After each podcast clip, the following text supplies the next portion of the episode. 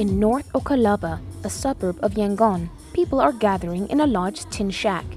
Music is blasting from two speakers.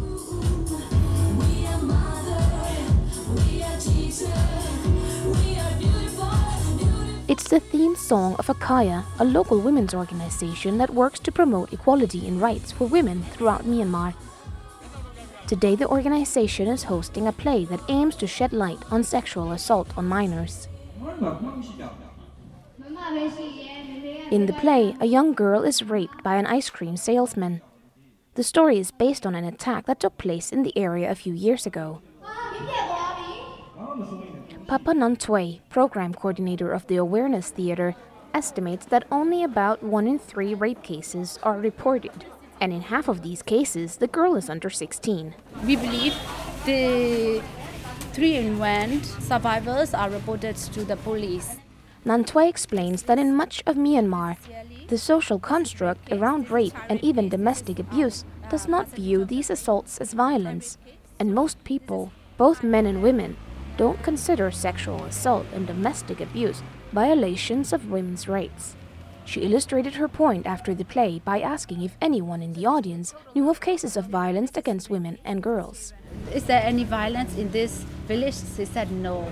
Uh, is husband, uh, the husband beats the wife? So yes. Oh, they don't know what is the violence. So for 50 years, while Myanmar was ruled by an oppressive military junta, any call for human rights could lead to years in prison.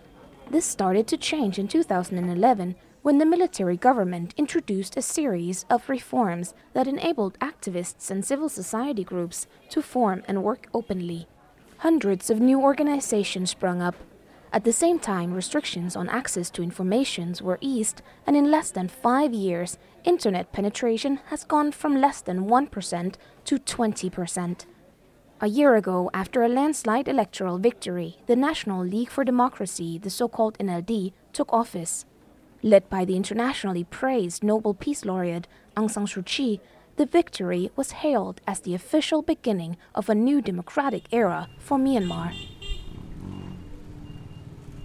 In another Yangon suburb, LGBT rights activist Tin Ko Ko works at an office promoting awareness about HIV and AIDS. During the lead up to the landmark election, Tin Ko Ko and his community campaigned to get the NLD elected. They expected that the new government would cancel some of Myanmar's repressive laws targeting the LGBT community.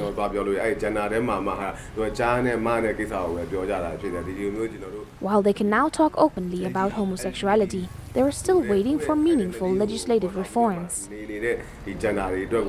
For us, it means we can work more freely and it's easier to cooperate with other organizations. But homosexuality is still not widely accepted, and even the new government and high level officials say that many issues are more important than LGBT rights. Officially, engaging in homosexual acts is illegal in Myanmar according to an old law dating back to the British colonial times. It is rarely enforced, but according to Ko Ko, police officers and authorities use it as an excuse to harass, blackmail, and abuse members of the LGBT community. We hoped for and expected more rights with this new government. We worked actively to get them elected and voted for them ourselves. But we are not satisfied. And 12 months later, activists like Ko Ko are starting to wonder how long they must wait to see noteworthy changes in policies and laws.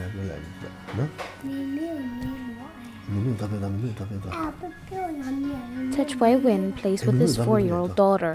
He has been a human rights activist since 2007 and was a staunch supporter of the NLD. So, because we voted this government because we believe that they can bring the change for the for the country. They, we believe that they are the government of the people. But even like almost one year now, there's not really, you know, like tangible change that we can see yet. It's, you know, many people have started, you know, getting doubt. Echoing a number of international human rights organizations, Swe Win criticizes the government and especially Suu Kyi, locally referred to as the lady, for continuing the oppression of minorities, especially the Muslim Rohingyas. They don't really listen to the people. They felt like they, they are work for people. But uh, in reality, the lady, like she keep quiet for the issues in Rohingya. In April, Myanmar will host a small by election. Swe Win predicts another landslide victory for NLD, mainly because there's no real opposition.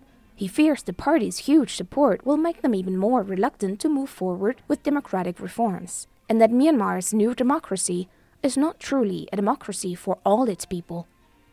Lena Odgaard for FSRN in Yangon, Myanmar.